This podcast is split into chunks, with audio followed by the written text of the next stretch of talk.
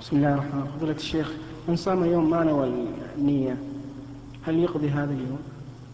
كيف صام؟ يعني صام وهو ما نوى ما نوى ما- هل معقول ان احد يصوم ولا ينوي؟ أصبح الصباح ل- رمضان وما يدري هو نايم ما نوى أنه يعني يعني ما علم ان اليوم من ما رمضان علم يعني في اول يوم من رمضان أول يوم في رمضان ولا علم ولا علم. الا في اثناء اليوم إلا في أثناء اليوم وهو لم ياكل ولم يشرب ولم يأكل ويشرب نعم.